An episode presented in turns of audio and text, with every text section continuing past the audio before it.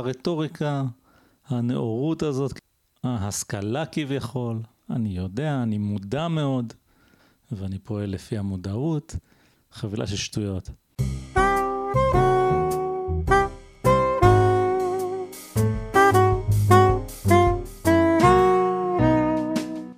אדם אקראי, הפודקאסט שאפשר בלעדיו.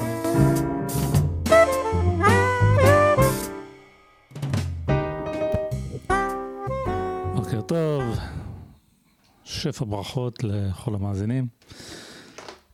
כאן חוש הפילל לתוכנית נוספת של אדם אקראי. אני חושש שבעקבות הסגר השלישי שנחת עלינו ככה לפתע פתאום, התוכנית הפעם תהיה ללא ג'ריידי, כי התייעצנו והגענו למסקנה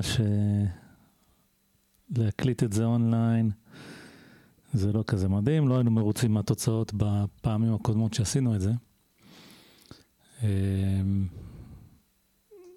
וחשבתי שזאת תהיה הזדמנות בשבילי לתקן את המעוות.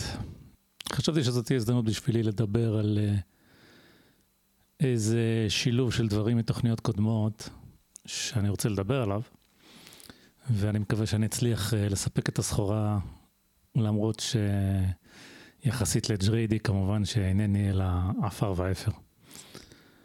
מי שהקשיב לתוכנית הקודמת על האקדמיה, אולי שם לב להבדל שמתחנו שם בהצלחה כזאת או אחרת בין המדעים המדויקים למדעי הרוח והחברה. האמת שרוב התוכנית עברנו ביקורת דווקא על המדעים המדויקים, אבל כך או כך זה הבדל שהוא קצת הציק לי כל החיים. הייתי רוצה לעמוד עליו. עכשיו, הרקע האישי שלי, אני אפשר לומר, גדלתי בבית של מדענים. מה זאת אומרת? ההורים שלי לא בדיוק מדענים, הם מהנדסים, אבל רוח הדברים הייתה שמדע והנדסה זה מה שאנשים רציניים עושים. הייתי מוסיף לזה גם אולי מלאכות שונות, אז לא חייבים להיות מהנדסים, כן? זאת אומרת, בעלי מלאכה זה גם בהחלט נחשב. בתור ילד הכל מתמצא בסוף למקצועות שלומדים בבית ספר. אז במקצועות שלומדים בבית ספר, ברור שרצו שאני אקבל ציונים טובים בהכל. אבל בשורה התחתונה, אם היה במתמטיקה 100 ובתנ"ך 65, אז זה התקבל בהבנה. בעוד שאילו התמונה הייתה הפוכה, אני לא חושב שהייתה אותה מידה של הבנה. אז זה אפשר לומר הרקע האישי שלי, שמן הסתם, או לא מן הסתם, השפיע על התפיסה שלי של הדברים האלה לאורך השנים. בסדר, אז הבנו. מדע זה נחשב, דברים שהם פחות מדעיים, פחות הנדסים, פחות... היו קוראים לזה, אני לא יודע אם עדיין משתמשים במילים האלה היום. היו קוראים לזה פעם מקצועות הומניים ומקצועות ריאליים. כן, הריאליים זה כאילו מתמטיקה, פיזיקה, כימיה, ביולוגיה, כל הדברים האלה.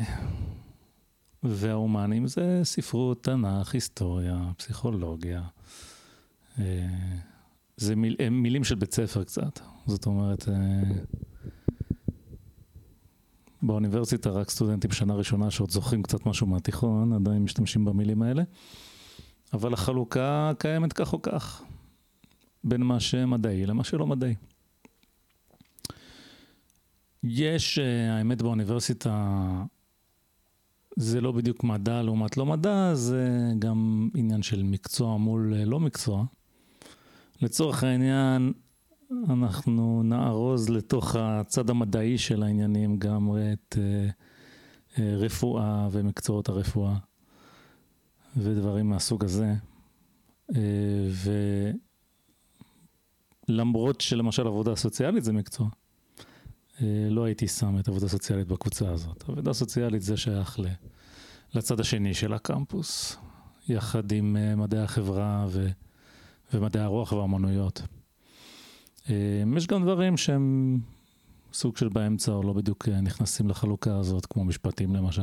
יש דברים שהם, יש בהם אלמנט מדעי די רציני, אבל הם נמצאים דווקא מדעי הרוח, כמו ארכיאולוגיה.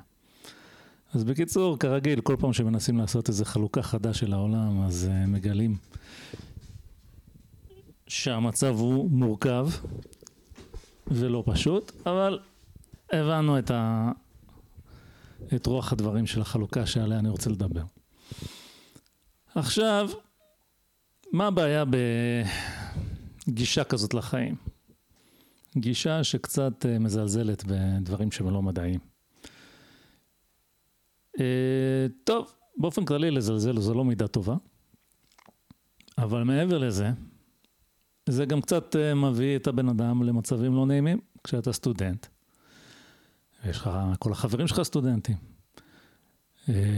אולי לא כולם נמצאים לכאורה בצד הנכון של המתרס הזה, נכון? וזה לא נעים לחשוב על חברים שלך, קרובים יותר או פחות, שהם לומדים שטויות שלא שוות כלום. או, לכל הפחות, שהם לומדים דברים שהרבה יותר קל ללמוד אותם, ממה שאתה לומד. אז זה לא נעים, ולכן, ואולי גם מתוך איזה אינסטינקט עמום, של לנסות לפתוח את הראש ולאו דווקא להישאר נאמן למסרים שקיבלת בבית. כשאני הייתי באוניברסיטה ניצלתי את הזמן כדי קצת לפתוח את הראש, קצת ללכת להרצאות, גם בתחומים אחרים. עכשיו, האמת שבמקרה שלי עשיתי אפילו מעבר לזה, אני עשיתי שנה אחת מדעי החברה, זאת אומרת ממש הייתי סטודנט שם, למדתי את הקורסים ועמדתי בבחינות. אז אפילו מעבר ללהיות שומע חופשי, למרות שאני חושב שאת רוב ההתרשמות שלי אפשר גם לקבל מהדברים שכן באתי כסתם אחד שבא לשמוע. כמו איזה פנסיונר, רק לפני גיל 67. אז קודם כל העניין הזה של מה יותר קל. טוב, זה באמת יותר קל. דהיינו. מדעים מדויקים, לפחות מה שאני למדתי, אני למדתי פיזיקה, פיזיקה זה אחד היותר קשים. זה מאוד מתמטי, דברים שדי קשה להבין, לא בלתי אפשרי, יש אינסוף פיזיקאים בעולם, ורובם מבינים משהו, אבל זה לא פשוט. ובדברים שהם יותר באזור של הפילוסופיה, של האומנות, של היסטוריה, הלכתי קצת, אפילו ספרות, הלכתי לכמה הרצאות, פחות התמדתי בזה. אבל בעיקר הייתי שומע חופשי בקורסים בפקולטה לאומנות דווקא. יש מין אפקט כזה מדהים. שאתה סטודנט לפיזיקה ואתה נכנס להרצאה באומנות, זה באמת, זה כיף גדול. למה? כי יש מרצה או מרצה, והוא מדבר עברית ואתה מבין אותו. שזאת חוויה יוצאת דופן, כי מי שלא מגיע מפיזיקה, זה, תרשו לי לספר לכם שזו חוויה, זאת לא החוויה האופיינית בפיזיקה. בפיזיקה נכנסים לכיתה, ואז מי שזה לא יהיה מתחיל להעביר את השיעור, ולא מבינים שום דבר. כי זה הכל מאוד טכני, מאוד מתמטי, וגם מי שיש לו כישרון, בדרך כלל אין לו כל כך הרבה כישרון, והוא צריך קצת לחשוב כדי להבין את הדברים האלה. ובמיוחד אם השעה היא כבר 18:00, לא מבינים שום דבר. זה באמת, סטודנט טוב לפיזיקה מתחיל להרגיש שהוא מבין באזור השנה השלישית. שנתיים הראשונות, חבל הזמן, וההרגשה הזאת שלא מבינים כלום הולכת ומחמירה. זה לא באמת שלא מבינים, זאת אומרת, בסוף, כשיש מבחן, ואחרי שהסמסטר נגמר, וישבנו ולמדנו הכל, אז יש איזושהי הבנה כמובן, כי אפשר לקבל ציונים טובים במבחנים האלה, אבל מהלך הלימודים, רוב הזמן התחושה היא לא כל כך נעימה. תחושה שאתה לא מבין את החומר, שזה קשה, שגם אם הבנת, אז לא הבנת. כי תמיד יש, אגב, וזה נכון גם אחרי שכן הבנת, תמיד יש איזו בעיה שהיא כבר תהיה קשה מדי. איזשהו תרגיל שלא תצליח לפתור, כי מה לעשות, לא כולנו חכמים באותה מידה, וזה החיים.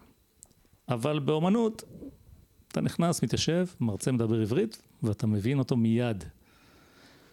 זה לא אומר שאתה יודע כמובן את החומר של הקורס, אבל לפחות מבינים את המשפטים שיוצאים לו מהפה. בסדר. ובפקולטות האלה, גם באומנות וגם במדעי החברה, יש בדרך כלל מה שנקרא קורסי מבוא. ובאחד מהקורסי מבוא, בדרך כלל עוסק באיזה מין קורס רוחב כזה שהוא מהווה סקירה זריזה. זה לוקח שנה, כן, אבל זה סקירה זריזה. של, אפשר לומר, היסטוריה ופילוסופיה של תרבות המערב. כשמדברים על המערב, מדברים יחסית מעט על ימי הביניים, ורוב תשומת הלב היא לפעמים קצת יוון העתיקה, פילוסופים יוונים קדמונים כאלה, תמיד יש קצת מהם לפחות, לפעמים קצת יותר, לפעמים קצת פחות, תלוי איזה קורס, תלוי מי המרצה, תלוי הרבה דברים.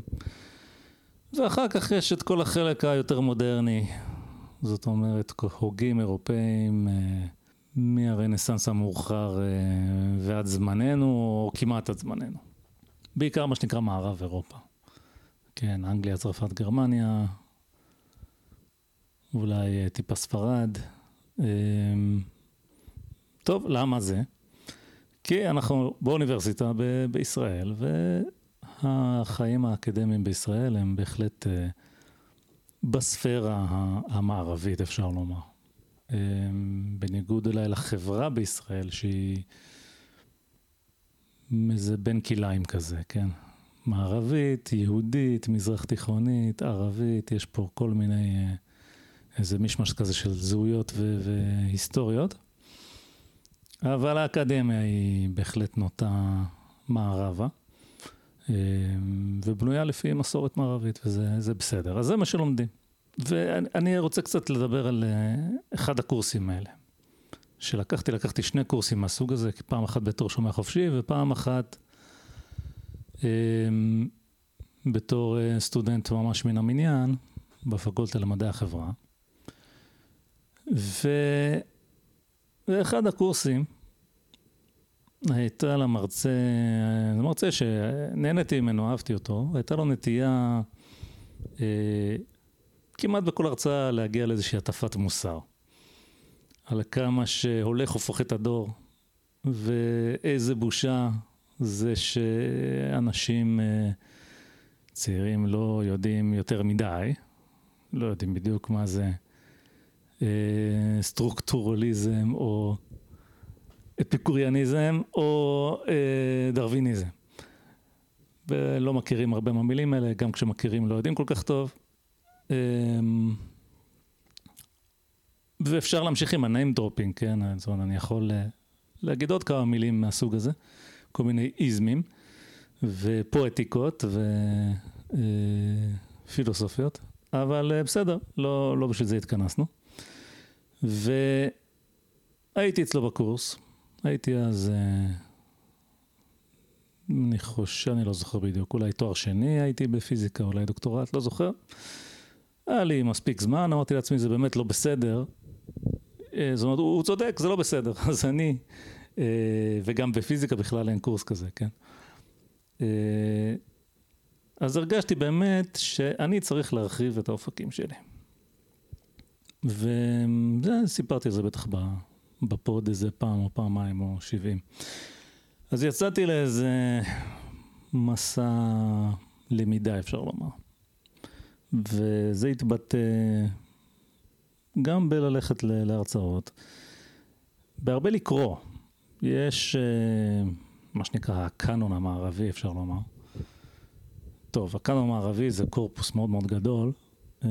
צריך להקדיש שנים מאוד רבות כדי לקרוא את כולו, והאמת שאין טעם בזה גם כי הרבה מהספרים הם דורשים לימוד יותר מעמיק, סתם לקרוא אותם זה לא מספיק טוב.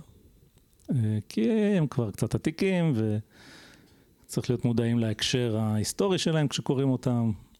בסדר, אבל יש דברים שאפשר לקרוא. בכל מקרה עשיתי איזשהו ניסיון, בוודאי שלא קראתי אפילו חלק קטן ממה שאפשר לקרוא לו הקלון המערבי, אבל קראתי מספיק בשביל להתרשם מכמה דברים, במיוחד בהקשר של הקורסים האלה שמלכתחילה התניעו אצלי את התהליך הזה.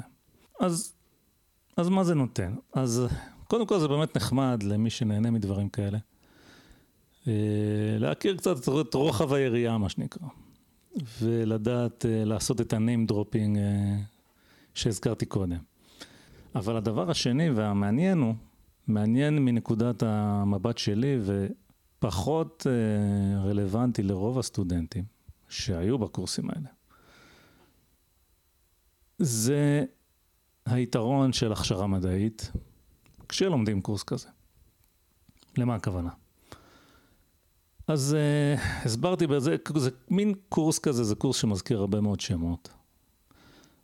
שמות. דקארט, פרנסיס בייקון, ג'ון לוק, דיוויד יום, ניוטון, ועוד כהנה וכהנה פילוסופים. כן, קאנט, דרווין, פרויד. יש הרבה שמות. ולומדים משהו על כל אחד מהם, כמובן אי אפשר להעמיק בכולם.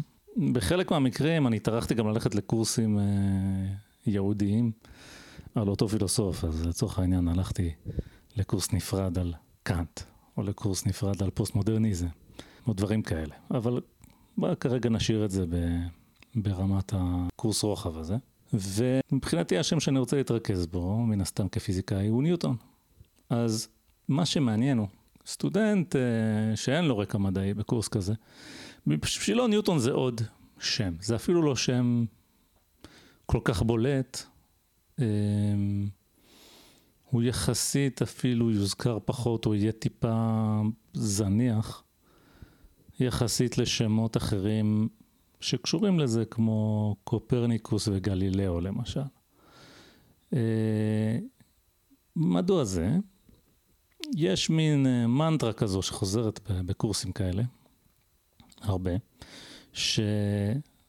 שמדברים במיוחד על קופרניקוס וגלילאו, ששם היה איזה מהלך אינטלקטואלי, מהלך היסטורי, שבו המחשבה המערבית התחילה להתמקד באדם ולא באלוהים. כן, בניגוד למה שהיה לפני כן, בימי הביניים. עכשיו חושבים על האדם, מדעי האדם, זה כולל גם דברים שאולי פחות מדברים עליהם בקורסים האלה ספציפית, אבל דברים כמו אנטומיה, שלמדו אני לא יודע בדיוק את השנים, אבל זה הכל הולך בערך ביחד. הרנסנס, אני לא יודע אם זה המאוחר או המוקדם יותר, לא כזה חשוב לי. זה הכל חלק מאותו מהלך, ותוכנים את זה. זה מן אחת המנדרות של הקורס. זה משהו שסטודנט יכתוב במבחן בסוף, כשהוא עונה על איזה שאלה, הוא כנראה ידחוף את המשפט הזה, מעכשיו האדם במרכז. אוקיי, יופי. ואז עוברים הלאה, ויש כבר את המאה ה-18, המהפכה הצרפתית, ווולטר, ואנציקלופדיסטים, וממשיכים לקאנט, והמאה ה-19 וכן הלאה, ודרווין, זה לא משנה, ה-name dropping, אמרנו, זה לא המטרה כאן. אז למה אני אומר את זה אם זו לא המטרה? כדי לשים לב שזו עוד תחנה בקורס, פשוט עוד תחנה. זאת אומרת, יש הרבה פילוסופיות, הרבה השקפות עולם שם, אפשר לומר, וזו עוד אחת. אז אם יש בקורס כזה רשימה של אולי, לא יודע, 30 מומנטים עיקריים, אז זה אחד מהם.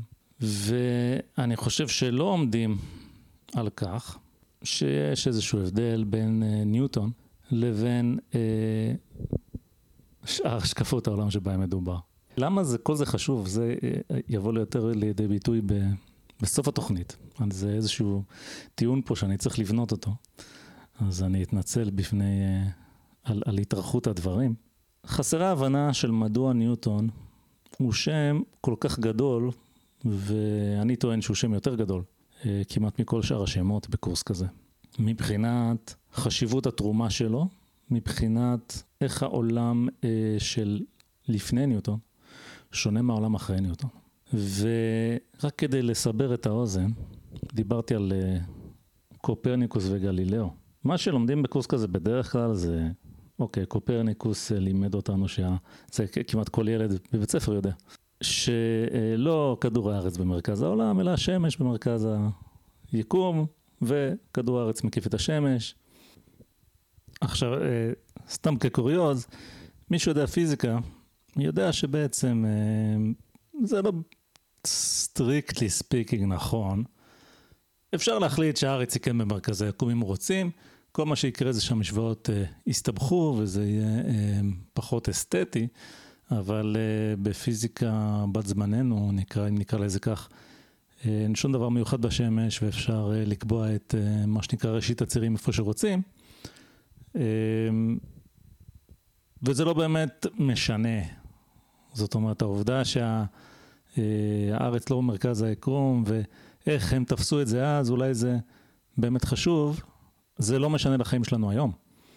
אנשים שחיים במאה ה-21 כבר אמורים להיות בשלב מתקדם יותר של ההבנה של מה שקורה, ולכן גם זו נקודה קטנה שמתפספסת בקורסים האלה, כי הם לא כך יודעים את זה בפקולטות האלה. אבל בסדר, בוא נמשיך הלאה. גלילאו תמך בזה, הוכיח את זה, כתב על זה ספר, כן? נשפט אצל האפיפיור. למעשה, הרבה דברים חשובים שגלילאו עשה, שהובילו לניוטון, פחות מוזכרים, שזה כל מיני ניסויים מדעיים כמותיים שלו, ותובנות מתמטיות שלו, אבל לא חשוב. ומכאן אנחנו מגיעים לניוטון, וניוטון הוא כאילו מין המשך כזה של גלילאו, ולא מאוד מתעמקים. וכתוצאה מכך, מתקבל הרושם, כמו שאמרתי, שניוטון הוא עוד השקפת עולם, אחת מן הרבות. עכשיו, אני טוען שהוא יותר מהשקפת עולם, אחת מן הרבות, ואני אנסה לתת איזה דוגמה. בוא נחשוב על... מה בעצם, בוא לא נדבר על שאר האנשים בקורס, שאר השמות, שחלק מהם כבר הזכרתי. אז יש הרבה ויכוחים כאלה בין פילוסופים, לגבי, לא יודע, תפיסה והכרה למשל. למשל לגבי איך החושים עובדים, או מה המהות שלהם. האם החושים נותנים לי איזושהי גישה לעולם, או שהם בעצם איזה... פילטר שמסנן ממני את העולם ודווקא חוסם את הגישה שלי אליו. אז זה מסוג הוויכוחים בין השקפות עולם שאפשר למצוא בקורסים כאלה, או בענייני פוליטיקה למשל. אנשים הם חיות אדם שהאופי הבסיסי שלהם הוא חוק הג'ונגל והם יאכלו אחד את השני, ולכן צריך מדינה שתכריח אותם להתנהג כמו בני אדם. או שהם בעצם טובים מטבע בריאתם ופשוט קלקלו אותם, כן? התרבות קלקלה אותם, רק תשימו כמה תינוקות ביער ותנו להם לגדול לבד ויהיה בסדר. קצת, אז זה מסוג הוויכוחים, זה באמת השקפות עולם, נכון? יש השקפת עולם של הובס ויש השקפת עולם של רוסו, וזה מסוג הדברים שלומדים. אז לצורך העניין... הובס ורוסו, טוענים טענות על העולם. עכשיו, גם ניוטון טוען טענות. אבל יש הבדל. לטענות של ניוטון, אלה מהם שחשובות לענייננו, כי לא כל דבר שניוטון עשה או אמר אי פעם, חשוב לענייננו. לטענות של ניוטון קוראים חוקי התנועה של ניוטון, או משוואות ניוטון. אז קודם כל זה משוואות, זה לא כמו הטענות של הובס ורוסו. דבר שני... מי שלומד את ניוטון היטב, ויודע לעבוד עם המתמטיקה, מסוגל למשל לנבא בדיוק של, לדעתי פחות מדקה, את המקום והזמן של כל ליקויי החמה, נניח 50 שנה קדימה מהיום. ולא רק זה, אפשר לנבא ליקויי חמה, אפשר לחשב באיזה זווית לראות כדור של תותח כדי לפגוע, אפשר לחשב באיזה מהירות וכיוון וכמה דלק צריך כדי לשגר טיל שיגיע לירח. אפשר להבין מדוע ובאיזה אופן גלים נשברים דווקא כשהם מגיעים לחוף, אבל לא לפני כן. כן, ראיתם גלים שנשברים בים? הם נשברים כשהם מגיעים לחוף. למה? זאת אומרת, הגלים נוסעים בים... מרחקים אדירים, איכשהו כשמגיעים לחוף נשברים, יש את האפקט המעניין הזה שהגל מתחדד והלמעלה שלו סוג של עוקפת הלמטה. את זה אפשר להבין בעזרת חוקי ניוטון, בעזרת הטענות של ניוטון על העולם. מדוע דברים מסוימים צפים במים ואחרים שוקעים במים? ואיך בדיוק זה קורה? את זה אפשר להבין בעזרת ניוטון. מדוע יש גאות ושפל פעמיים ביום? זה האמת טיפה תלוי איפה אתה נמצא לכדור הארץ, אבל אף אחד לא הבין את זה לפני ניוטון. ואם אני אמשיך טיפה הלאה, מעבר לחוקי ניוטון עצמם, ואני אדבר על התפתחות של השקפת העולם, אם תרצו, הניוטונית, אפשר לספק הסבר, אפילו לשאלה שאני חושב שלא היו שואלים לפני כן. מדוע השמיים כחולים? יש חישוב באלקטרומגנטיות, זה לא כל כך קל לעשות, אבל לומדים את זה ואפשר להבין מדוע השמיים כחולים ומדוע השמש היא אדומה כשהיא שוקעת. כל מיני דברים כאלה, תחשבו איזה מין שאלה בסיסית זאת, מדוע השמיים כחולים. ולעומת זאת, הובס ורוסו, אז הוא חושב ככה והוא חושב ככה, אבל זה לא קרוב אפילו למידת ההכללה שניוטון נותן. עכשיו זה גם לא בדיוק נכון להשוות, כי זה דבר אחד וזה דבר אחר, ואין לנו מדע של פוליטיקה כמו שיש לנו מדע של מכניקה. בסדר, זה ברור לי, זה לא שאני לא מבין זאת, אבל הפואנטה היא שאותם קורסים שבהם מדובר, ומה שהם מטפחים, הם לא עומדים על ההבדל הזה. הם לא יודעים להסביר אותו, וזה הבדל אדיר. ההבדל הזה הוא הסיבה העיקרית לחלוקה הזאת בין מדעי הטבע למדעי החברה ואומנויות וכן הלאה. זה הפער בין שני התחומים. הפער הוא שהטענות על העולם שבהם מדובר הן מדויקות, הן מתמטיות, הן מאפשרות לנו, אפשר להעמיד אותם למבחן בצורה הרבה יותר חריפה. כן, זאת אומרת, דיברתי על כלי תותח. אם המשוואות לא עובדות, אז אני לא אפגע עם התותח, כן? ואם כן עובדות, אני כן אפגע. מה שהרבה יותר קשה לעשות עם השקפות עולם, כגון, האם יש לי מגע עם המציאות דרך החושים או שאין לי? כן, שזה איזה ויכוח פילוסופי כזה. כמו הרבה ויכוחים, אין שום דרך להכריע אותו, במונחים שבהם הוא מנוסח. כן, אמנם מאז שאנשים התווכחו על דברים כאלה כבר התקדמנו וזה לא מעניין יותר היום, ורק לומדים את זה באוניברסיטה מאיזושהי סיבה. כי התשובות לגבי מה קורה עם החושים לא יבואו מהתפלספויות, הם יבואו ממעבדות של ביולוגים. אפשר כמובן להתפלסף בלי סוף ולהטיל ספק בכל הדברים האלה, אבל אף אחד לא עושה זה ברצינות. אף אחד לא עושה זה ברצינות, כולנו מאזינים לפודקאסטים ומשתמשים באינטרנט ומשתמשים בחשמל ומים זורמים וכל הדברים האלה, שכולם בנויים על הבנה של העולם שהיא בסגנון של ניוטון, ואנחנו לא מטילים ספק בזה. זה בעצם קצת מובן מאליו. ומה שחסר זה בדיוק להבין את הקשר הזה בין התרומה של ניוטון לעולם לבין מה שהוא מובן מאליו מבחינתנו, שיש מסביבנו את כל ההנדסה הזאת שעוזרת לנו בחיים. עכשיו, החישובים האלה שאני מדבר עליהם, לא כל כך קל לעשות אותם. אנחנו לא מדברים פה על מתמטיקה 5 יחידות. אנחנו מדברים על דברים יותר רציניים. כדי לתת למשל את ההסבר לשמיים הכחולים, צריך תלמיד פיזיקה ללמוד בערך 2 שנים, להשתלט על טכניקות מתמטיות די רציניות, שזה אומר משוואות דיפרנציאליות, אינטגרציה במספר גדול של ממדים, אנליזה וקטורית, כל מיני מילים כאלה מפחידות. ולאחר שעשה זאת, הוא לא יהיה מספיק חכם בשביל לחשוב על ההסבר של השמיים הכחולים, אבל הוא יצליח להבין אותו כשהוא יקרא אותו באיזה ספר. וזה נותן גם איזשהו מימד של צניעות לכל העניין.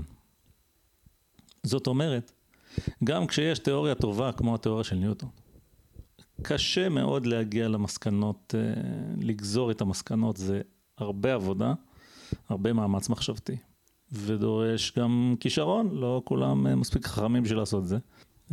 וזה פשוט החיים. ואני אתן עוד דוגמה קצת אולי למה אני מתכוון כשאני אומר צניעות. יש בפיזיקה מה שנקרא בעיית שני הגופים ובעיית שלושת הגופים. בעיית שני הגופים זה כדור הארץ והשמש. יש את כדור הארץ, יש את השמש, ואיך התנועה ביניהם עובדת. אז דיברנו קודם על קופרניקוס שאמר שהארץ מקיפה את השמש, אז כן, הארץ מקיפה את השמש, אבל כשפותרים את זה במדויק, אז רואים שזה לא למשל מעגל, כמו שהרבה אנשים חושבים, אלא זאת אליפסה, ומה זה בדיוק אליפסה? יש הגדרה מתמטית למה זה אליפסה, וכו' וכו'. וזה לא מעט עבודה לפתור את זה. לומדים לפתור את זה בשנה שנייה בפיזיקה, זה די קשה גם. זה לא, זה מאתגר. עכשיו נוסיף עוד גוף. אז עכשיו נניח זה לא רק הארץ והשמש, אלא נניח זה הארץ, השמש ונוגה. זה כבר לא יודעים לפתור. זאת אומרת, משוואות ניוטון הן אותן משוואות ניוטון, אבל עכשיו יש שלוש מהן, וזה נעשה טכנית, קשה מדי, ובעצם אין פתרון מדויק למשוואות האלה. יש פתרון שהוא מה שנקרא נומרי. אנחנו משתמשים במחשבים היום, במחשבים יש הרבה כוח חישוב, ואנחנו פותרים את זה כאילו בכוח, אפשר להגיד, ולא פתרון מלא. ולכן, לכאורה מה ההבדל? זאת אומרת, האדם שלא מתמצא בזה. אז יש שני גופים, יש שלושה גופים, מה העניין? אז מסתבר שיש עניין. והקושי, הקשיים הטכניים, הם הדבר שאני מתכוון אליו, כשנדבר על קצת צניעות. צניעות בהקשר של מה? בהקשר למשל של מה שאמרנו קודם. כן, השקפת עולם של אנשים הם טובים מטבעם, והציביליזציה בעצם הרסה אותם. המיתוס של מה שנקרא הפרא האציל, כן, זה רוסו. איזה השקפת עולם עם המון ביטחון, שאי אפשר בשום אופן לבדוק אותה, נכון? כי כבר אין יותר פרא אציל, יש ציביליזציה, אין מה לעשות. זאת אומרת, זה טענה לעולם שאנחנו לעולם לא נדע אם היא נכונה או לא, למעשה. חוץ מזה, גם אם תמצא איזה פרא אציל באיזה מקום, זה אומר שזה בהכרח חייב להיות ככה. אולי הוא לא כזה אציל, רק נדמה לך שהוא אציל, כי אתה אוהב פראים. וכשאתה פוגש אותם, אתה מניח שהם מצילים. זה לא באמת ניתן להעמיד את זה למבחן בצורה רצינית. לעומת זאת, את העניין של ליקוי חמה, אם אני עושה את החישובים של ניוטון ואומר, בעוד, לא יודע מה, בראשון באפריל, יהיה ליקוי חמה ב-12:57 בצהריים, בגיניה המשווינית, אז או שיהיה או שלא יהיה. ואנחנו נוכל להעמיד למבחן את הטענה. ולכן, היכולת להעמיד למבחן, היא גם עוזרת ככה לצניעות קצת, ומאחר שאין אותה להרבה מאוד תיאוריות אחרות, או השקפות עולם, כמו שאני קורא לזה, שלומדים בקורסים האלה. אז זה הבדל מאוד מאוד גדול. זאת אומרת, לא רק התרומה של זה לעולם, כן, כל המדע והטכנולוגיה וכו'. לא רק האתגר האינטלקטואלי שהוא יותר גדול, כי זה יותר קשה ללמוד לפתור את בעיית שני הגופים, ולהבין למה אי אפשר לפתור את בעיית שלושת הגופים, מאשר פשוט להביע את דעתך על האם הטבע הבסיסי של האדם הוא טוב או לא, ולהביא לזה ראיות, אני יודע, מזה שהייתה איזה משלחת למקום בצפון אמריקה, ופגשו שם שבט של אינדיאנים, מבחינת האירופאים, האינדיאנים מייצגים איזה פרא אציל, כן, שזו תפיסה מתנשאת משהו וגזענית, ולגמרי השלכתית. זה פשוט לא אותה רמה בכלל. ולי זה מציק. עכשיו, אני לא יכול אולי להכפיש כל כך את האנשים עצמם, כי העובדה היא שלומדים אותם באוניברסיטה ולא אותי. אני חייב להודות, אחרי הרבה שנים של מחשבה בעניין, זה מה שנראה לי. זה פשוט הרבה פחות רציני. זה עם הרבה מאוד השפעה, זאת אומרת, יש השפעה, ההשפעה של האינטלקטואלים על התרבות היא מאוד גדולה, מהבחינה הזאת הם מאוד חשובים, אבל אני לא בטוח שהיא מוצדקת. לא אחרי שנחשפנו למה שניוטון יודע לעשות. עכשיו, כן, ברור לי שאי אפשר לבצע אנליזה ניוטונית לכל העולם. למעשה, ברוב התוכניות בפודקאסט הזה, זה העמדה, ברירת המחדל שלנו. קשה מאוד להבין, קשה מאוד להבין. גם אם יש איזו תיאוריה מדעית טובה, קשה להבין את העולם. והדברים, אותם דברים שהצליחו להבין, הם קצת בגדר נס, כן? בעיית שלושת הגופים וכן הלאה. אבל הייתי מאוד רוצה שהפער הזה, שמבינים שהוא קיים בעולם, אבל לא מלמדים אותו. זה גורם לבעיות, שאני אפרט אותן קצת בהמשך, אבל לפני שנגיע לזה, אני רוצה לעמוד על עוד איזשהו הבדל, בין דברים שנראים כמו התיאוריה של ניוטון, לבין דברים שלא נראים כך. וההבדל הוא בערך כזה, יש משהו בהשקפות העולם האחרות, שהוא קצת או-או. זאת אומרת, הצגתי את חוק הג'ונגל מול הפרא האציל. זו טענה על טבע האדם וזו טענה על טבע האדם. והטענות הן מאוד בסיסיות. אין כל כך מקום שם לחלק מהאנשים ככה וחלק ככה. כי מנסים לבנות איזושהי תיאוריה. זאת אומרת, להגיד חלק ככה וחלק ככה, זה מיד מוביל לשאלה, אז למה חלק כאלה וחלק כאלה? וניסיון להציע איזושהי תיאוריה שתסביר את הכל. אז האו-או הזה הוא קצת סימפטום של תיאוריות שאין בהם את היכולת להעמיד למבחן, ושאין בהם את הכמותיות. ספציפית בנושא הזה, בנושאים שהזכרתי קודם, היו גם כל מיני פשרות שהוצאו, כמו הפילוסופיה של קאנט. יש גם מה שנקרא סינתזות, כן? זאת אומרת, זה לא בדיוק נכון מה שאני אומר, יש או, אבל יש גם מה שנקרא לייצר סינתזה בין דבר אחד לדבר אחר. אבל זה לא דברים שכל כך לומדים בקורסי מבוא האלה, ואני כרגע מתמקד בהשכלה הכללית הרחבה, שהיא המטרה של קורסים כאלה. המטרה שלהם זה לתת את המינימום שאדם משכיל צריך לדעת. זה לא באמת מעניין. אבל יש את העניין הזה של ה-או-או. עוד דוגמה לזה, זה קצת מתקופה יותר מאוחרת.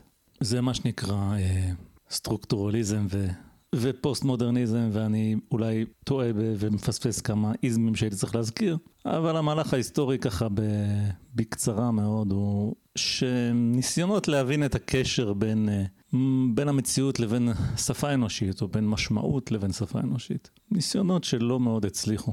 נעשה ניסיון, וכתוצאה מכך שלא הצליחו, זה הוביל לאיזה השקפה קיצונית נגדית, שאומרת זה די שרירותי הכל. זאת אומרת, כן, בתרבות שלנו יש שפה כזאת, ולכן אנחנו חושבים בצורה מסוימת, ובתרבות אחרות יש שפה אחרת, והשפות משתנות עם הזמן מיום ליום ומאדם לאדם. ולכן אין בדיוק משמעות משותפת, מה שיש לי בראש זה לא מה שיש לך בראש, ואין כמובן שום עדיפות לאף אחד מהמבנים האלה. וזה בדיוק העניין הזה של האו-או, הכל או כלום. זאת אומרת, ניסינו להבין את השפה בעזרת איזו תיאוריה של סטרוקטורות, לא הצלחנו, הראינו שהתיאוריה הזאת לא טובה. אוקיי, אז אי אפשר להבין כלום, ועכשיו אנחנו נזרום עם הרעיון הזה שאי אפשר להבין כלום. וזה, אלה הרעיונות שמאוד דומיננטיים היום בספרות האינטלקטואליות שלנו. האמת שאני לא יודע מה קורה בספרות האינטלקטואליות. זה זלג, כן? זה אולי היה דומיננטי בספרות האינטלקטואליות לפני כמה עשורים, ועכשיו זה ככה בציבור הרחב. למשל, אם תוסיפו לזה את התבלין של אובססיה עם יחסי כוח, אז באמת תקבלו הרבה מאוד רעיונות שמסתובבים היום. למשל, קראתי היום פוסט שלצערי באתי אותו, אז אין לי ציטוט מדויק, חבל כי הוא היה פוסט קצר, אבל זה היה משהו כזה, מישהי ביקשה עזרה בלמצוא מאמרים שטוענים או מחזקים את הטענה שבאקדמיה בישראל לא מתרגמים מונחים מאנגלית לעברית, ולמה לא עושים את זה? כאמצעי לשימור האליטיזם של האקדמיה. זאת אומרת, אנחנו על ידי זה שכן, אני לא יודע באיזה תחום, אבל זה כמעט לא משנה. נניח בפילוסופיה. יש המון איזמים כאלה, כן? ומילים כמו סטרוקטורות וכן הלאה. זה בעצם בכוונת מכוון, או חצי בכוונת מכוון, כדי שאנשים שקשה להם עם לועזית יישארו בחוץ. זאת השקפה שאין בזה הרבה ממה שתיארתי קודם, כן? כל האמת שלי, אמת שלך וכן הלאה, אבל יש בזה את העניין של האובססיה עם יחסי כוח. והמחשבה על יחסי כוח כנגזרת של פונקציות של השפה כגון ז'רגון. זאת אומרת, יש עובדה, יש ז'רגון. הז'רגון הוא בסך הכל מושפע מאנגלית במידה רבה. מתרגמים חלק קטן מאוד מהז'רגון לעברית. והחברות ענו לפוסט הזה תשובות שלדעתי הן מאוד נכונות, שזה לא קשור לאליטיזם ולנסות להשאיר את העיקרים הגסים ואת רואי החזירים ברחוב. לא מתרגמים את הז'רגון כי לא מתרגמים את הז'רגון. אין זמן, אין כסף, זה לא מעניין אף אחד. בנוסף לכך, עוד מישהי שם העירה, ולדעתי מאוד בצדק, שגם אם כן נתרגמו אותו, אז ז'רגון נשאר ז'רגון. זאת אומרת, אם אני אומר, לא יודע מה. יש בז'רגון של פילוסופיה בעברית מילה שנקראת היפעלויות. היפעלויות, אני אפילו לא זוכר מה זה אמור להיות. אז גם כשמתרגמים את הז'רגון, הרבה פעמים הוא נשאר ז'רגון, זה לא באמת עוזר. גם דוברי אנגלית לצורך העניין, שלא מצויים בז'רגון, יש להם בעיה, הם צריכים להכיר את הז'רגון. וזה ככה בכל תחום ותחום. הסיבה שז'רגון קיים זה לא בשביל לדכא את ההמונים, זה כדי שיהיה לנו קל לדבר. לצורך העניין, תחשבו על רופאים. רופאים לומדים אנטומיה. אנטומיה היא הרים של מושגים, בעיקר בלטינית, גם באנגלית, ולהמציא שמות בעברית לכל העברונים הקטנים האלה בגוף האדם. זה פרויקט אדיר, ואחרי שנעשה את זה, זה לא יעזור לאיש המצוי מהרחוב להתמצא באנטומיה. ממש לא. ההפך, יהיה לו עוד יותר מילים ללמוד, בגלל שעדיין רוב הספרות המדעית יישאר באנגלית, ועכשיו הוא יצטרך כדי לעבור את הבחינות, לדעת כפול, גם את הז'רגון בעברית וגם את הז'רגון באנגלית. אז באמת מה הטעם, וזה פשוט התפתחות טבעית של דברים, כמו שלא יודע, בהייטק יש המון מילים כאלה מצחיקות שבאות מאנגלית, לקמפל, לדלבר, כל מיני הלחמים כאלה של עברית ואנגלית, זה ז'רגון, זה מטבע הדברים. כל דבר יש לו את הז'רגון שלו. יש ז'רגון צבאי, ויש ז'רגון של נהגי מוניות, ויש ז'רגון של הייטק, ויש ז'רגון של אקדמיה, בכל תחום ותחום. אז מאיפה הפוסט הזה הגיע? מהשתלשלות הרעיונות הזאת שתיארתי קודם. זאת אומרת, הרעיונות הפוסט מודרניים, כן? שהמבנים של המשמעות הם פחות או יותר שרירותיים, והסיבה לאכוף מבנה כזה ולא כזה היא אינטרסים ויחסי כוח. וזו הסיבה היחידה שיש, וככה בעצם מבינים את כל העולם. וחבל. אוקיי, עכשיו איך כל זה מתייחס לענייני ניוטון שדיברנו עליהם? אז למשל, מי שקצת מכיר, יודע שהמכניקה של ניוטון היא לא הצעקה האחרונה בפיזיקה. זאת אומרת, עברו כמה מאות שנים ונתגלו מצבים מסוימים בטבע שלא עובד המכניקה של ניוטון. פשוט לא עובד. זאת אומרת, יש גופים שנעים בצורה כזאת שהמשוואות של ניוטון לא מתארות את התנועה של הגופים. ובמקרה זה מדובר על תנועות שהן מאוד מהירות. זאת אומרת, מהירויות של מאות אלפי קילומטרים בשנייה. מהירויות כאלה, חוקי ניוטון פשוט לא עובדים, ובשביל זה צריך את המכניקה של איינשטיין. טוב, בסדר. עכשיו, במובן מסוים, התיאוריה של ניוטון פשוט לא עובדת, אבל ממשיכים להשתמש בתיאוריה של ניוטון כמעט לכל דבר. זאת אומרת, לכל מצב שהוא לא מהמצבים הקיצוניים האלה שתיארתי קודם, משתמשים בניוטון. למה? כי יש לנו שתי משוואות כאן בעצם, אחת של איינשטיין ואחת של ניוטון, שבתחום מסוים של הנסיבות נותנות כמעט את אותו מספר. זאת אומרת, אם לפי ניוטון המהירות של איזה משהו תהיה, אני יודע, 10 קמ"ש, ולפי איינשטיין זה 10 קמ"ש.000000, כן, 30 אפסים ו-1 בסוף. אז המספרים האלה כל כך קרובים שאי אפשר להבחין בהבדל בכלל. למרות שמבחינת התיאוריה, המסגרת התיאורטית שמובילה למספרים האלה, מאוד מאוד שונה. אלה רעיונות שונים בתכלית. וזה חסר מאוד. במדעי החברה, מדעי הרוח. הפשרות האלה, הפשרה הזאת, היכולת להבין שיהיו שתי תיאוריות שלא מתאימות אחת לשנייה, אבל בפועל כן מתאימות. זה הופך את העולם לא להיות כל כך או-או, אלא להיות יותר גמיש. זה אפילו לא בדיוק גם וגם, כי בסוף אנחנו, התיאוריה של איינשטיין היא, אני לא אגיד נכונה, כי אין דבר כזה נכונה, אבל נכונה יותר. נכונה בכל המצבים שניוטון נכון, ובעוד מצבים, כן? אז זה נכונה יותר. אבל זה לא כל כך, אוי, ניוטון טעה, והשקפת עולם שלו שווה כלום, ויש ויכוח נוראי בין תומכי ניוטון לתומכי איינשטיין, ואגב, פה גם נכנס העניין של להעמיד את זה למבחן. אנחנו יודעים שניוטון טעה. בעוד שבקורסים כאלה של ההיסטוריה של הרעיונות, לא שמעתי אף פעם שמרקס טעה למשל, למרות שהוא טעה. השקעתי עכשיו, וזה כן, בגלל שאני סובל תאוות לימוד שאיננה ניתנת לריפוי, עשיתי קצת מאמץ ולמדתי את מרקס יותר לעומק. וזיהיתי איזה טעות או שתיים, ואני לא היחיד שזיהה אותה, כן? אבל לא לומדים את זה ככה. זאת אומרת, זה כאילו השקפת עולם, כמו כל השקפת עולם. וחבל.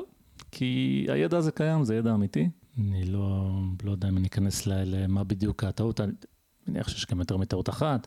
הדבר שהכי צרם לי אצל מרקס זה התיאוריה שלו של מה שנקרא ערך עודף, אני לא יודע אם זה התרגום הנכון לעברית, באנגלית קוראים לזה surplus value, שמבחינתו מגיע מגזל של הפועלים על ידי הבוסים שלהם. אבל כן, קל להסביר שהוא מגיע ממקורות אחרים, כגון חדשנות למשל, או ניהול מסדור של העבודה וכן הלאה, שזה מייצר ערך, ולא רק העבודה של הפועלים. אז, וכן, גם התיאוריה שלה, כן, הערך כאיזושהי עבודה שמצטברת, גם לא ממש עובד, ואנחנו מבינים למה, בגלל שזה תלוי הקשר. כן, הנסיבות משתנות, מישהו המציא משהו חדש, פתאום מה שהיה לך לא שווה כלום. זה לא משנה כמה עבודה נעשתה בלייצר אותו, אלא זו העובדה שכבר אי אפשר לסחור בו. אז בסדר, אלה דברים שאפשר להבין אותה. אמרתי את זה מאוד בקצרה, אבל מי שרוצה שיתעניין, ויגיע למסקנה בעצמו. אז יש איזו קיצוניות, יש או-או. למשל, הייתי מאוד שמח עם התגובה לכישלון הסטרוקטורליזם, כן, שזה שוב הניסיון הזה של להבין את המנגנון של שפה דרך היחסים בין מילים שונות, שהוא לא צלח, ולהגיד, ניסינו, לא הצליח לנו, מחר ננסה עוד פעם, או שנתייאש, כן? אבל נתייאש לא במובן של נגיד אי אפשר, אלא לא הצלחנו בינתיים. שזו תגובה הרבה יותר מתונה ורגועה, וזה בדרך כלל מה שקורה במדע. במדע יש כל מיני שאלות שלא יודעים את התשובה עליהן, ולא יודעים, זהו. אז לפעמים למי שיש אומץ, הוא מנסה לפתור את הבעיות האלה. בדרך כלל הוא נכשל, והוא עובר עליו וממשיך הלאה בחייו. זה לא גורם לנו לחשוב שבגלל שעם הכלים המדעיים שיש לנו לא הצלחנו לפתור בעיה מסוימת, אז אין מה לעשות, אין פתרון, בעצם זה מעיד על זה שכל השיטה המדעית לא טובה, ועכשיו אנחנו נשרוף את הכל. זה לא מה שקורה. ואני חושב שזו גישה שהיא גם חסרה.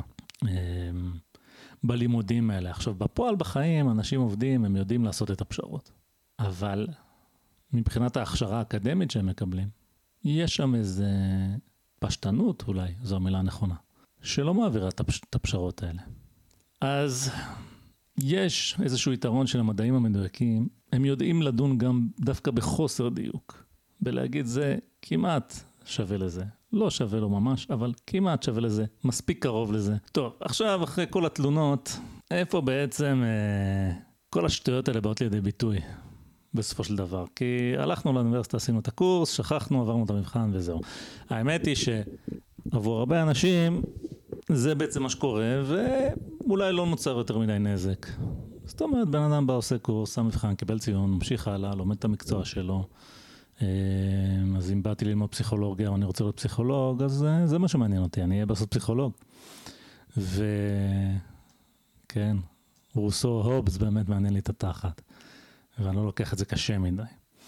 אבל אולי זה מעצבן רק אנשים כמוני. עם זאת, אני חושב שיש השלכות שהן קצת מעבר, שאנחנו כן רואים אותן בחיים, בחיי היום-יום שלנו. כי אני משתדל להיות בן אדם מעשי, ומשהו לחלוטין לא רלוונטי ליום-יום של אף אחד, אז הוא פחות מטריד אותי. אז הזכרתי את המילים האלה, ככה קראו לזה בזמני, אולי עדיין קוראים לזה, ריאלי והומני. זה מילים קצת, שאני לא אוהב את המילים האלה, הן מרמזות לנו שהצד המדעי של העניין, הוא מה שנקרא ריאלי. מה זה ריאלי? מה הכוונה במילה הזאת ריאלי? האמת, אני לא יודע מי המציא את המילה הזאת, מי החליט להשתמש בה דווקא כך, אבל אני תמיד הרגשתי שזה אומר לי שזה מחושב וקר. ולעומת זאת, הצד הלא מדעי הוא הומני. מה זה הומני? הומני, אז טוב, זה אני כן מזהה את המקור, כן, באנגלית, לא אומרים מדעי הרוח, אומרים humanities, מדעי האדם. הומני הוא אנושי. טוב, מה יותר טוב, מחושב וקר או אנושי? אז ברור שאנושי. עכשיו, שורה תחתונה, הלימודים במספר פקולטות חשובות, הם לא באמת מטפחים חשיבה זהירה. הם לא מטפחים חשיבה ברמה גבוהה. והם לא מטפחים חשיבה שיודעת להעמיד את עצמה למבחן. לא. הם בעיקר מטפחים השכלה, אבל השכלה במובן של לדעת איך לדבר, לדעת איזה שמות להגיד, לדעת איך לכתוב פסקאות יפות, שטבועות בז'רגון לפי הצורך. גרוע מכך, כמו שאמרתי קודם, יש איזו עוינות ורגשי נחיתות אפילו, כלפי המדעים המדויקים, כי כולם יודעים, זה אגב נכון גם לגבי אלה שלומדים מדעים, אבל אני חושב שהכוונה תהיה ברורה, כולם יודעים שכשהאוטו מתקלקל צריך מוסכניק. זאת אומרת, יש את האספקט הטכני של המציאות, ואנחנו חיים במציאות שהיא מאוד טכנולוגית, והאספקט הטכני הזה מקיף אותנו מכל עבר. אז כשהאוטו מתקלקל צריך מוסכניק, וכשיש סתימה צריך אינסטלטור, וכשהמחשב לא עובד אז צריך טכנאי, וכשיש באג צריך מתכנת שתקן את הבאג. זה מה שצריך, ומה שלא צריך זה לדון בשאלה אם תינוק שנולד הוא טאבולה ראזה או לא, זה פשוט לא צריך לדעת את זה. למעשה הדיון האינטליגנטי בסוגיות כאלה של מה תינוקות יודעים ואיך הם לומדים וכולי, זה דיון לחוקרי מוח ודברים מהסוג הזה. ואני לא מתמצא בזה, אבל אני בטוח שיש להם איזה דבר או שניים להגיד, וכשיהיו תשובות לדברים האלה הם יבואו משם, או שלא יהיו תשובות אף פעם, גם בסדר. אבל זה לא יבוא מהפילוסופיה שממשיכים ללמד אותה בעקשנות באוניברסיטה. וזה מתבטא, כל העסק הזה מתבטא באופנים שעמדנו עליהם הרבה בפודקאסט הזה, בתוכניות שהיו. אז למשל, עשינו תוכנית אחת על גדי טאוב. גדי טאוב הוא ככה איש ימין, ביביסט נלהב, לאחרונה הוציא. אנחנו עשינו פרק, תוכנית שדיברה על תזת הניידים נייחים שלו. ועשינו על זה תוכנית שלמה, אז מי שבא לו יכול לחפש את הניידים ונייחים של טאוב.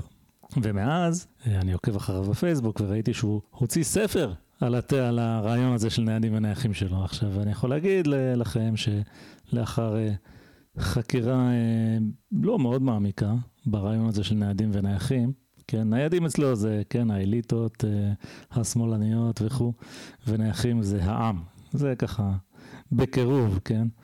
אנחנו קצת נכנסנו לזה, קראנו מאמרים שהוא כתב, אין בזה הרבה, כן, זה קצת לא עסק.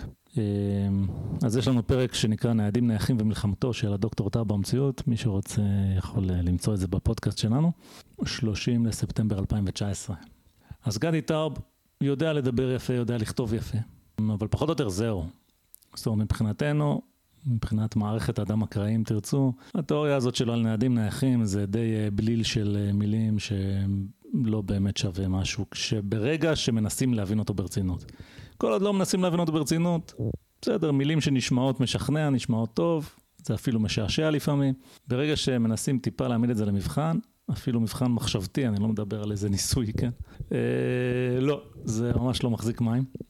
אבל היכולת שלו לעשות את זה, והיכולת שלו להגן על עצמו מתקיפות מהצד השני של הקשת הפוליטית, היא בדיוק מה שלומדים בקורסים האלה.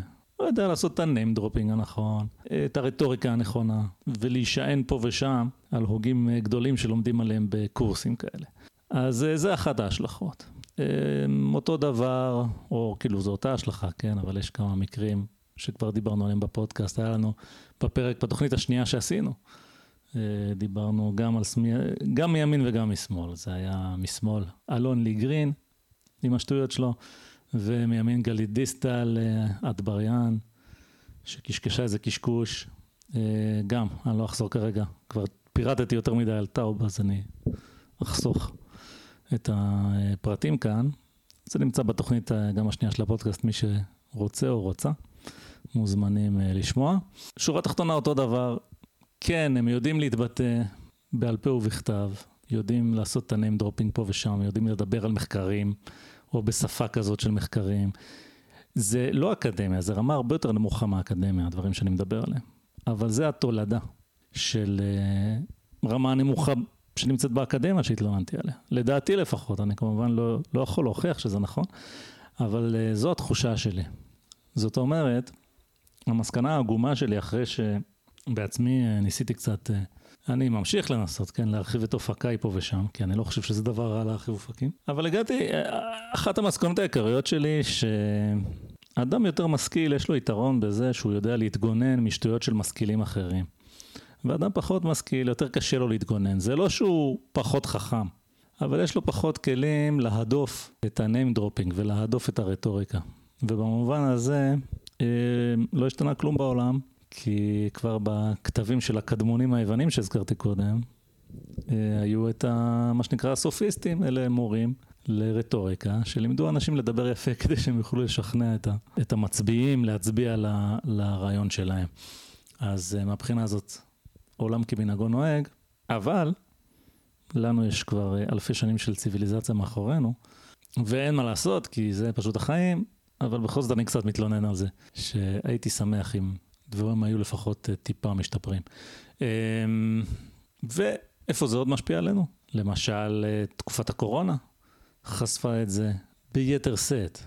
שוב, שום דבר בסיסי לא השתנה, אבל זה ככה טיפה נגע לאנשים בכל מיני נקודות. פוסט שנתקלתי פה היום, ממש היום לפני שהכנתי את התוכנית הזאת, אני לא אקריא את כל הפוסט כי הוא ארוך, זה גם לא פוסט של איזה מישהו מפורסם, סתם משהו שאף בוואטסאפ והגיע איכשהו למסך שלי, ואני לא יודע אפילו מי כתבה את זה במקור.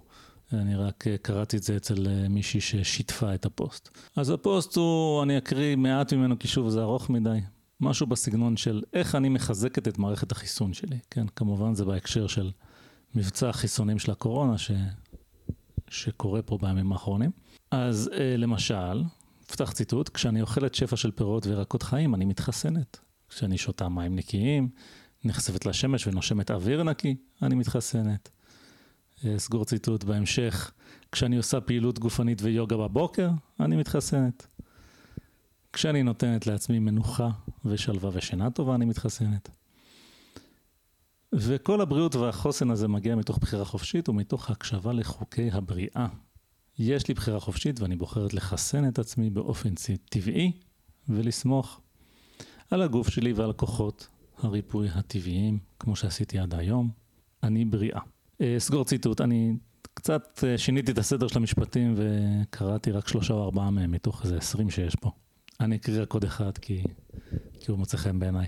פתח ציטוט, כשאני פותחת את הלב ומאפשרת לו להיות רגיש, חומל, נדיב ואוהב כלפי עצמי ואחרים, אני מתחסנת, עם אמוג'י כזה של סמלים לבבות.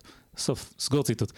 טוב, עכשיו, כן, אז יש פה קצת, ואני לא רוצה להזריק, שיזריקו לי את החיסון, כי אני לא צריכה, אני מתחסנת מתוך הקשבה לחוקי הבריאה. עכשיו, חוקי הבריאה זה בדיוק הנקודה כאן. ניוטון, שיכול לנבא ליקוי חמה 50 שנה קדימה, בדיוק של דקה, זה לדעת משהו על הבריאה ועל החוקים שלה.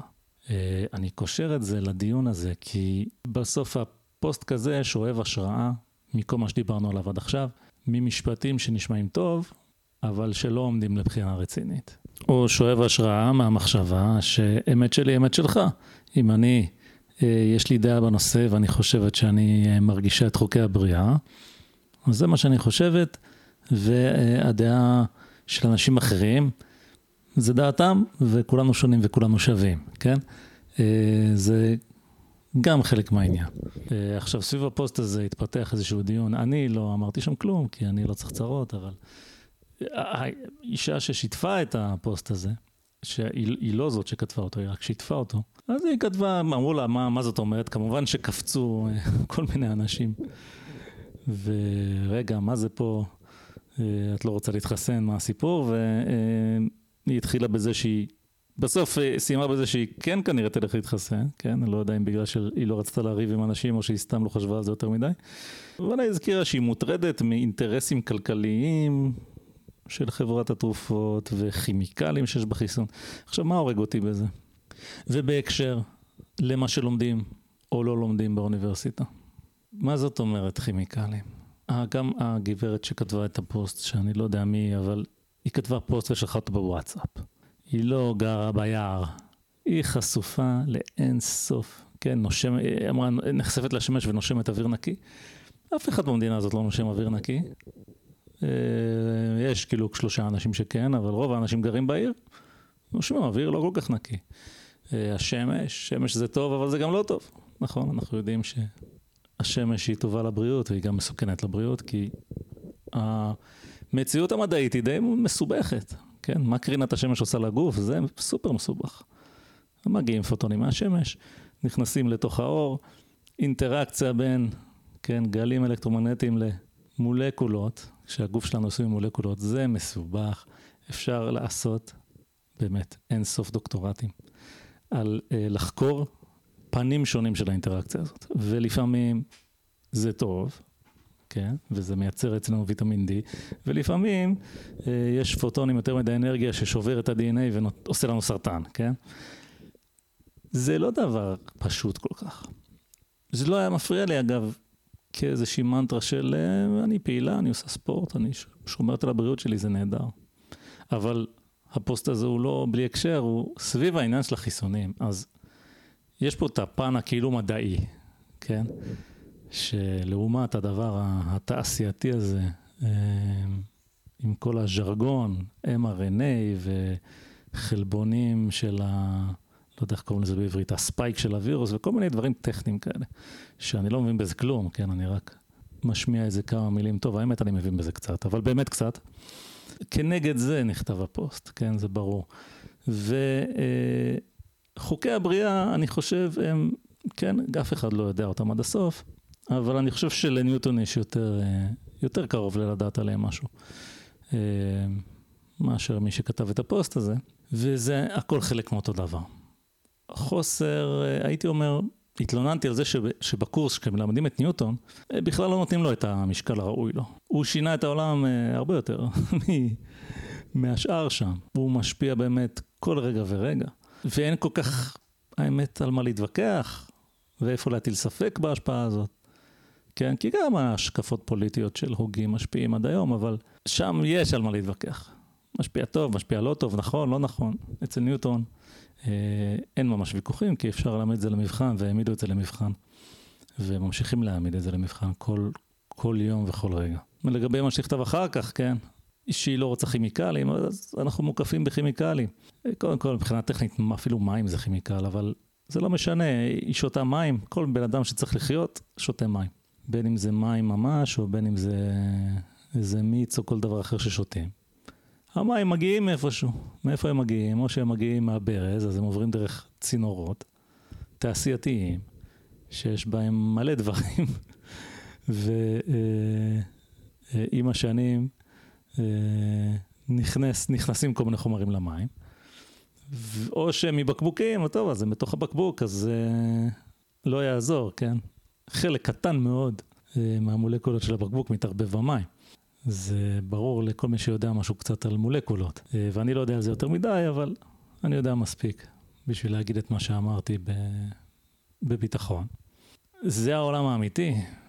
זאת אומרת, כשמתחילים לחשוב על דברים ברצינות, אין איך להימנע מכימיקלים, וגם כנראה לא צריך להימנע מהם. יש סיבה שאנחנו משתמשים בהם, הם מאוד מועילים לנו, כן? סבון למשל, זה דבר נפלא.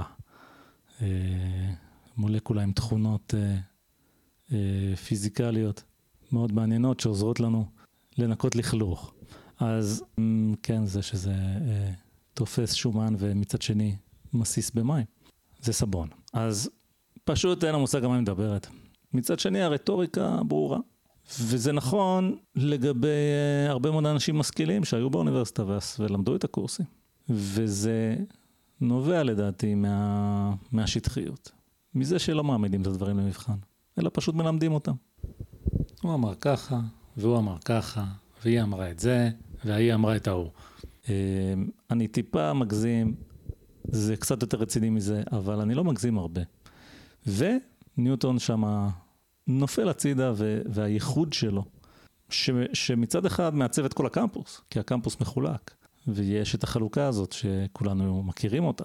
בין היותר טכניים, יותר מדעי, יותר הנדסה, לבין מדעי חברה, מדעי הרוח, אומנויות. זה חלוקה שכולם יודעים שהיא קיימת. במוסד שבו הם לומדים, אבל כשמגיעים לאותו אדם שתרם לחלוקה הזאת יותר מכולם, לא מדברים על זה. אז זה מוזר בעיניי. וזה בא לידי ביטוי בעוד 1,000 דוגמאות. אני אזכיר רק עוד כמה לפני שככה נתכונן לנחיתה פה. אז אחד זה העניין הזה של מתנגדי חיסונים, באחת מהתוכניות סביב אותו נושא של חיסון, אבל מתנגדי חיסונים באופן כללי. אחת התוכניות הקודמות, ג'ריידי כאן דווקא הביע עמדה שהוא, יש לו סימפתיה לאנשים שהילד עבר התחסן וקרה לו משהו. אז כמובן שקוראים דברים לילדים, זה באמת לא מעיד על זה שחיסונים הם באמת לא בסדר. אלא זה, ככה אני רואה את זה לפחות, זה טרגדיות אישיות, אבל שלא מעידות על החיסונים עצמם. דיברנו על זה בעריכות באחת התוכניות הקודמות, האמת אני לא לגמרי זוכר איזו תוכנית זאת הייתה לצערי. אבל ככה כשחשבתי על הנושא הזה לקראת התוכנית הפעם, נזכרתי פתאום בכלבת. אני חושב שכלבת זה מה שנקרא, בוא נראה אם אתה רציני. נניח שאדם שקרה מקרה, נשך אותו איזה כלב. וכשכלב נושך בן אדם, פעם התעניינתי בזה, ברמת העיקרון, הפרוצדורה שאמורה לקרות היא שמדווחים על זה למשרד הבריאות ולוקחים את הכלב להסגר. למשך, נדמה לי שבוע, אולי שבועיים. אם הכלב הזה חולה בכלבת, אז הכלב ימות. כי כלב שנושך אדם בגלל כלבת, הוא כבר נמצא, הוא כבר קרוב לסופו. טוב, אז אם הכלב חי, אז הכל טוב, ומחזירים את הכלב לבעלים שלו, וכולם שמחים. אם הכלב לא חי, אז סיכוי טוב שאותו אדם נדבק בכלבת. עכשיו, כלבת זה וירוס נבזי. נניח שהנשיכה הייתה, לא יודע, ברגל. כלב נשך אותך ברגל. מה שווירוס הכלבת עושה הוא מטפס על העצבים. העצבים הולכים, מערכת העצבים, כן יש לנו את המוח, שזה כאילו הרמה ענקית של העצבים, יורדים משם עצבים דרך עמוד השדרה ומגיעים לשאר הגוף. והווירוס הזה מטפס פשוט על העצבים חזרה לתוך המוח. כשהוא מגיע למוח, אז בעצם המחלה מתפרצת, והווירוס הזה הורס את המוח, ואותו אדם מת בייסורים קשים. עכשיו, כלבת זה מחלה שמתים ממנה. מי שמתפרצת אצלו כלבת מת. יש מספר קטן של מקרים מתועדים של אנשים שהחלימו מכלבת, והאמת שככה לפני הפודקאסט בדקתי, ומסתבר שיש אפילו מקרה מ-2004 שהצליחו להמציא איזה פרוטוקול טיפול שיכול להציל חיים של אדם שהתפרצה אצלו כבר המחלה, אבל גם אם הטיפול הזה הוא מאוד מאוד קיצוני, ועדיין אפשר לצאת עם נזק נוירולוגי רציני מהמחלה, אז עדיף לקחת את הטיפול הקלאסי שהיה ידוע הרבה לפני הפרוטוקול החדש הזה, שהוא לקבל חיסון נגד כלבת, ואז המחלה לא מתפרצת, והאדם ממשיך בחייו שמח וטוב לב. לווירוס הזה לוקח הרבה זמן לטפס מהרגל עד למוח. זאת אומרת, זה לוקח בין שנה לשנתיים, תלוי איפה קיבלת את הביס. אז אם קיבלת את הביס קרוב למוח, אז אין לך הרבה זמן, ואם קיבלת אותו רחוק מהמוח, יש לך יחסית הרבה זמן, ובזמן הזה אפשר לקבל חיסון נגד כלבת. הייתי אומר שזה יהיה המבחן האולטימטיבי שמתנגד חיסונים. אם הוא במקרה יקבל ביס מכלב חולה כלבת, אם הוא ייקח את החיסון או לא. כי כמו שאמרתי, אם הוא לא ייקח, זה מוות בייסורים, תוך לכל היותר שנתיים.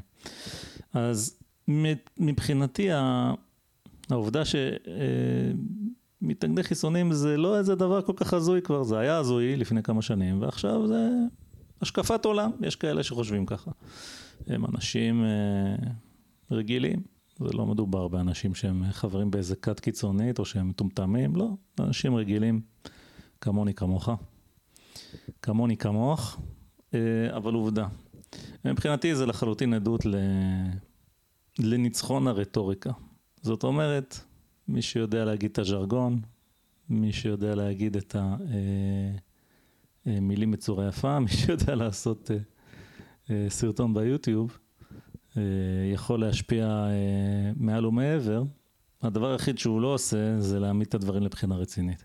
עכשיו, להעמיד את הדברים לבחינה רצינית זה הרבה עבודה, זה גם הסיבה שהרעיונות האלה, למרות שהם לא נכונים, הם מתפשטים כאש בשדה קוצים, וכאן אני אסייג ואגיד שזו עמדתי, ואני לא מדבר בשמו של ג'ריידי, כי יש לו עמדה מה לעשות, הוא כבר הביע אותה כאן, למרות שהוא יעשה את החיסון נגד כלבת, כן?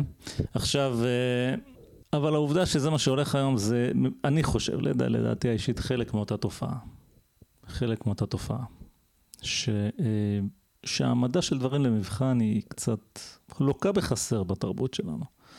ועכשיו אולי ככה לפני סיום, דוגמה אחת אחרונה וחביבה, למרות שאני יודע שהיא טיפה לא הוגנת, ומציקה לי מאותה סיבה.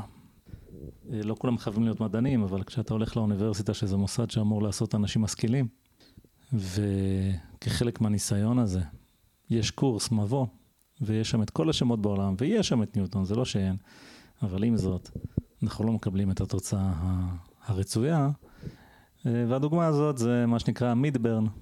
המידברן הוא פסטיבל, כן, אני בטוח שכל מי שמאזין לפודקאסט יודע מה זה מידברן, פסטיבל במדבר, פעם בשנה כמה אלפי אנשים עוזבים את תל אביב, ואז יש חנייה לכמה ימים, והם הולכים לאיפשהו בנגב, ומקימים שם עיר.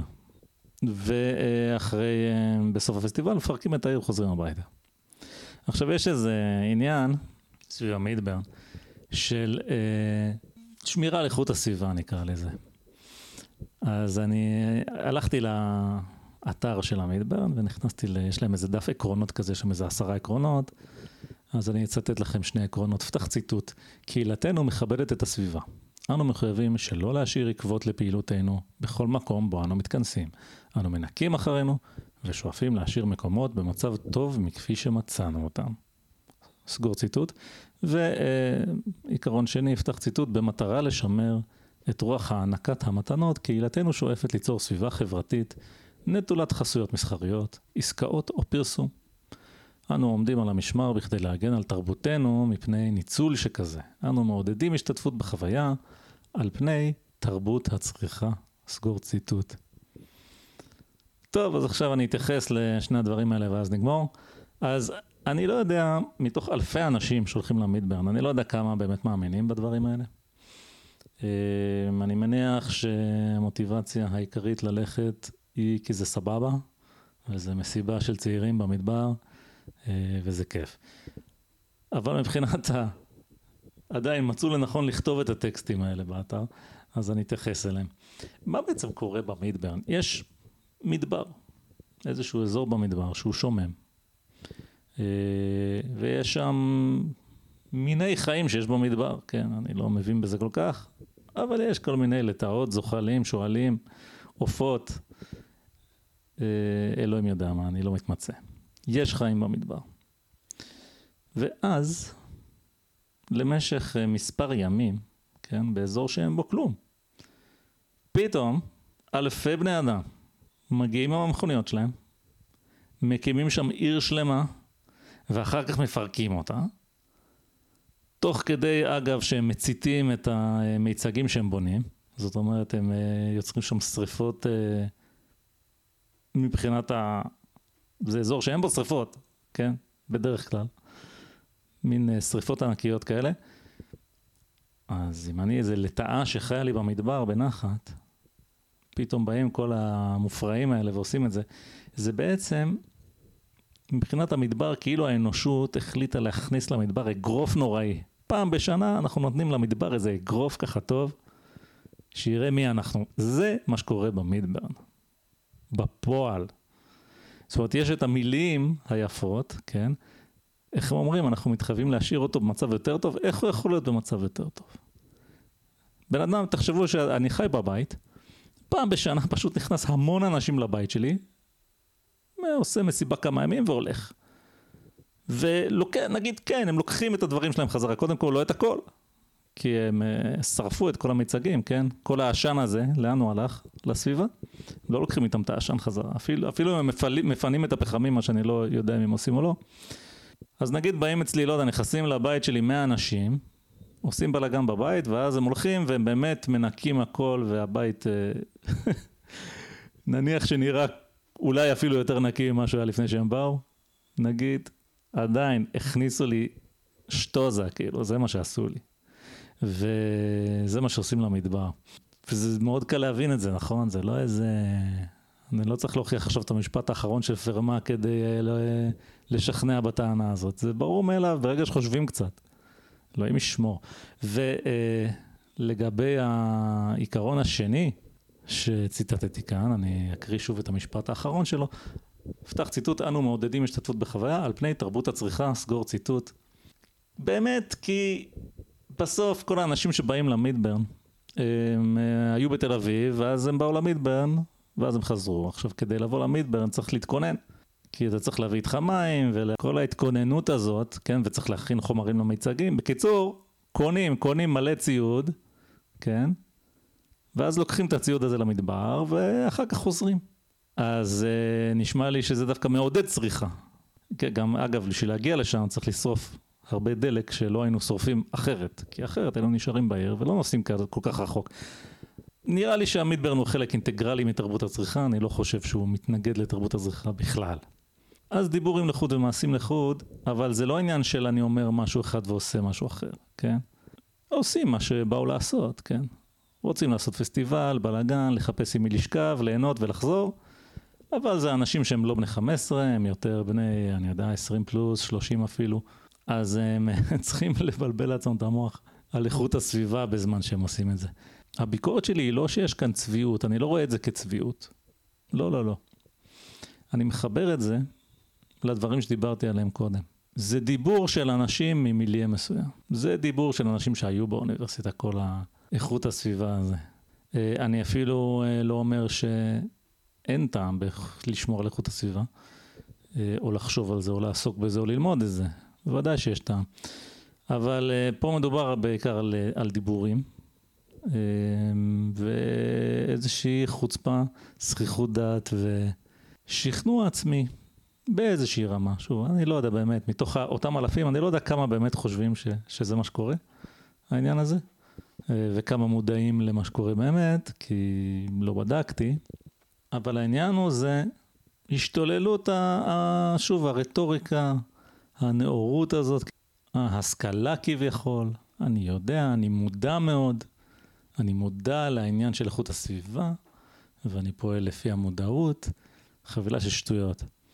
אז אחרי התוכנית הקודמת שעשינו, שזה נקרא דוקטורים הנכבדים, הרגשתי שלא הצלחתי ככה להעביר את התסכול שלי מהאקדמיה, ולכן החלטתי להרחיב על זה עוד קצת בתוכנית הזאת, לנצל את ההזדמנות,